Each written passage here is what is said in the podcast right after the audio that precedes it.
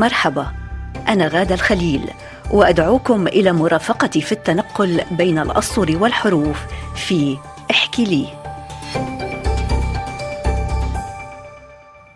الأمل ثم الأمل. إياكم أن تفقدوا الإيمان بوجوده. بهذه الدعوة أرحب بكم في بداية هذه الحلقة من احكي لي. لابد من الاعتراف بأن حياتنا تزداد ظروفها صعوبة. الدراسة العمل السكن الاستشفاء البيئة إلى ما هنالك. ومكمن الاستمرار هو في عدم الاستسلام وإلا تبدد الحلم والوصول. قصة اليوم خير مثال على الثمرة التي نقطفها بعدما ينع الجهد والإصرار على تخطي التحديات.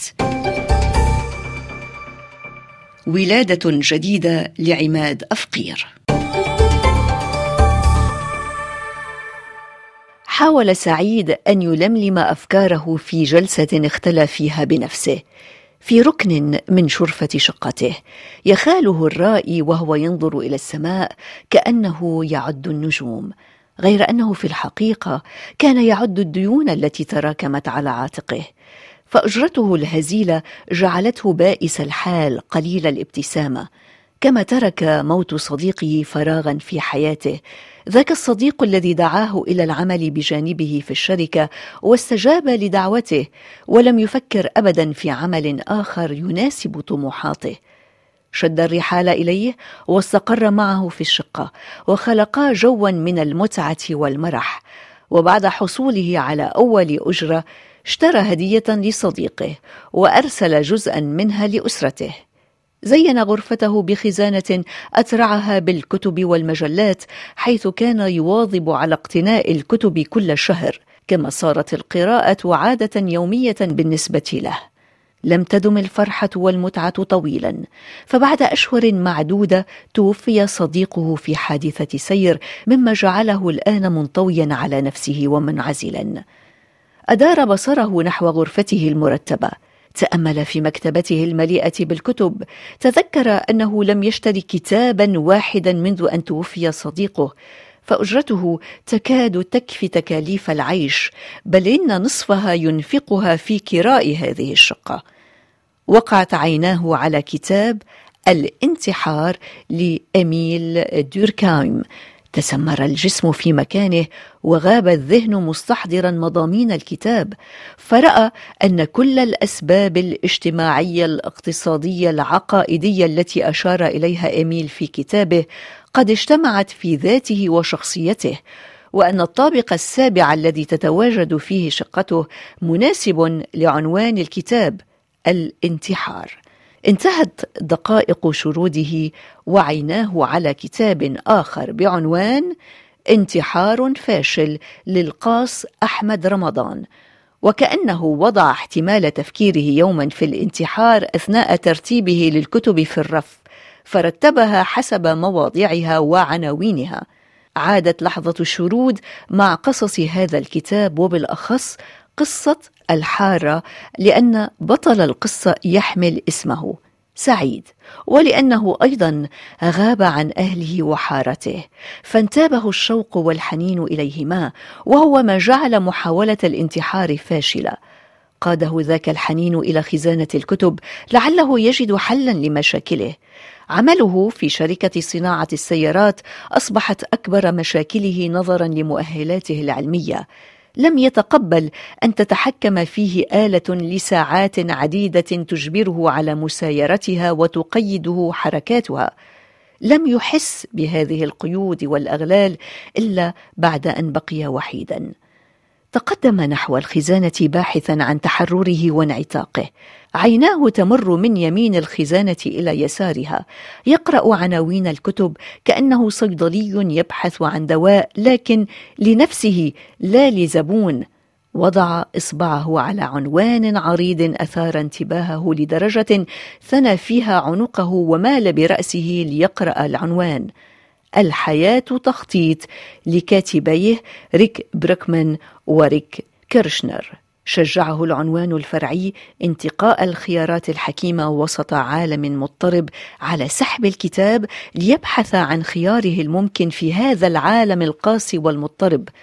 أدرك بعد قراءته أن عليه تحديد وجهته وهدفه ويستغل الفرص المتاحة له ليثبت ذاته.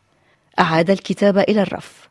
رفع رأسه كأنه يحدد نقطة البداية بداية انتقاء اختياراته.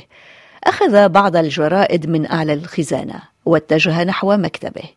بدأ يتصفح الجرائد يذهب إلى الركن المخصص للإعلان عن فرص العمل.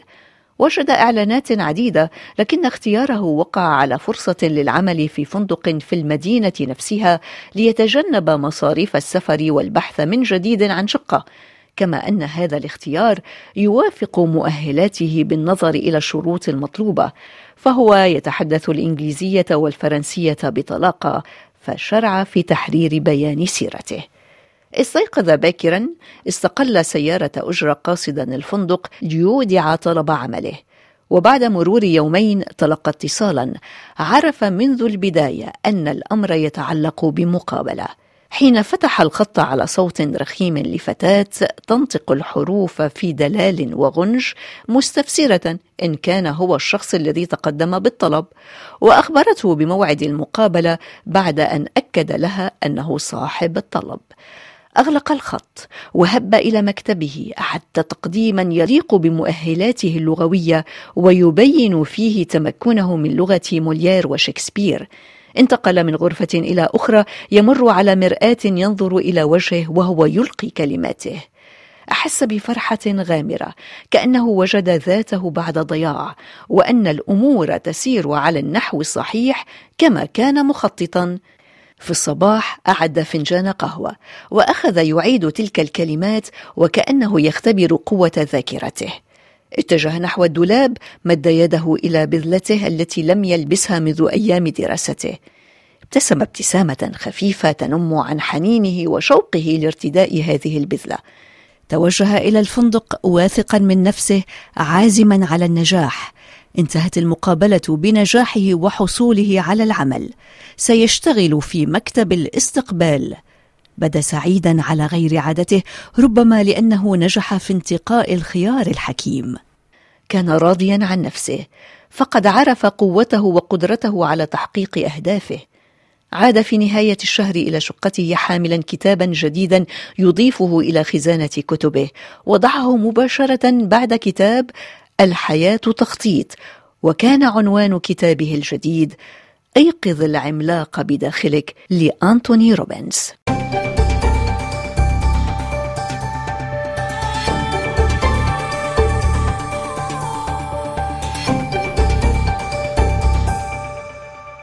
استمعنا إلى قصة اليوم بعنوان ولادة جديدة لعماد أفقير من المغرب. معنا الكاتبة هدى الشوى من الكويت. أستاذة هدى مرحبا وأترك لحضرتك إعطاء ملاحظاتك. أهلا غادة. ولادة جديدة تحتفل بدور فعل القراءة والكتب في تغيير المصائر. القصة تميل إلى الكتابة الداخلية إلى العوالم الداخلية التي ترتكز على اضطرابات الفرد المعاصر خاصة القلق الوجودي للشباب العربي في مواجهة تحديات اقتصادية راهنة مثل البطالة المتزايدة وتداعياتها الاجتماعية. يعني كمان بيستوقف إنه عماد اختار مجموعة من التخصصات بعلم النفس والاجتماع و و و للحديث والوصول إلى إنه ممكن نحن في النهاية بطموحنا وبإرادتنا أن نحقق أحلامنا. فما رأيك أيضا بهالاختيارات من عناوين الكتب والكتاب المعروفين بهالمجال؟ كلها عناوين جميلة من نوع العناوين التي تحفز على التغيير الذاتي. وهي يعني تشير أن القراءة هو نفسه فعل تعافي. ممكن أن يجعل الإنسان فاعلا. هناك هذه الجملة الأخيرة في هذه القصة بما أنه عم نحكي عن الكتب وعن القراءة كان راضيا عن نفسه بعد طبعا ما أخذ موقعه في العمل الجديد وعاد إلى شقته حاملا كتابا جديدا يضيفه إلى خزانة كتبه وعنوان الكتاب الجديد أيقظ العملاق بداخلك. جميل يعني هيدي الختام إنه مهما يكن بإمكاننا نكون واثقين بأنفسنا وهي يمكن دعوة إلى الثقة بالنفس لأنه إحنا أحيانا كثير شبابنا بيفقدوا هذه الثقة نتيجة مثل ما ذكرتي حضرتك هالانكسارات الكثير اللي عم بيعيشوها بمجتمعاتهم. بالتأكيد هذا صحيح. فالعنوان إنه هو كأنه كان في بيات في حالة من النوم وثم هذا الكتاب بهذا العنوان الجميل أيقظ العملاق. بداخلك أن هناك طاقات هناك قوى كامنة في داخل الإنسان ولا تحتاج غير محفز يحركها يحييها يعيدها من جديد. وأن لأن الكتاب وفعل القراءة قد يحدث ذلك. هذه قوة عجيبة وجميلة في هذا الزمن. نحن ندعو إذا إلى القراءة والكتاب تلو نعم.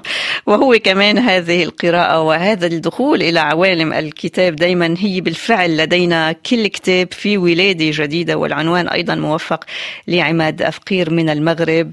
القصة التي علقت عليها الكاتبة والناقدة من الكويت هدى الشوى. شكرا لحضرتك وإلى اللقاء. قصة وحكاية. وأنا غادة الخليل أقول لكل صاحب حكاية احكي لي. احكي لي بودكاست أصلي جديد لمونتي كارلو الدولية تجدونه على تطبيقاتنا وعلى منصات البودكاست. إلى اللقاء.